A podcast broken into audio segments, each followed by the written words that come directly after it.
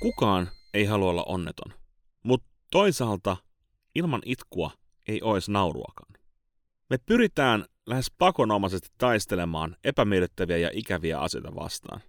Me harhautetaan meidän ahdistusta notkumalla somessa, katsomalla Netflixiä tai pelaamalla pelejä. Mutta missään tapauksessa ihminen ei saisi olla onneton tai kokea paha oloa.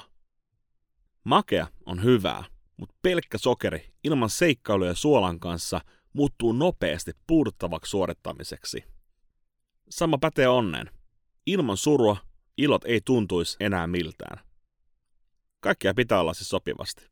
Joten kun ensi kerran koet olevas onneton, niin pysähdy ja oo sitä kiitollinen, sillä se on todiste siitä, kuinka onnellinen oikeasti sä ootkaan.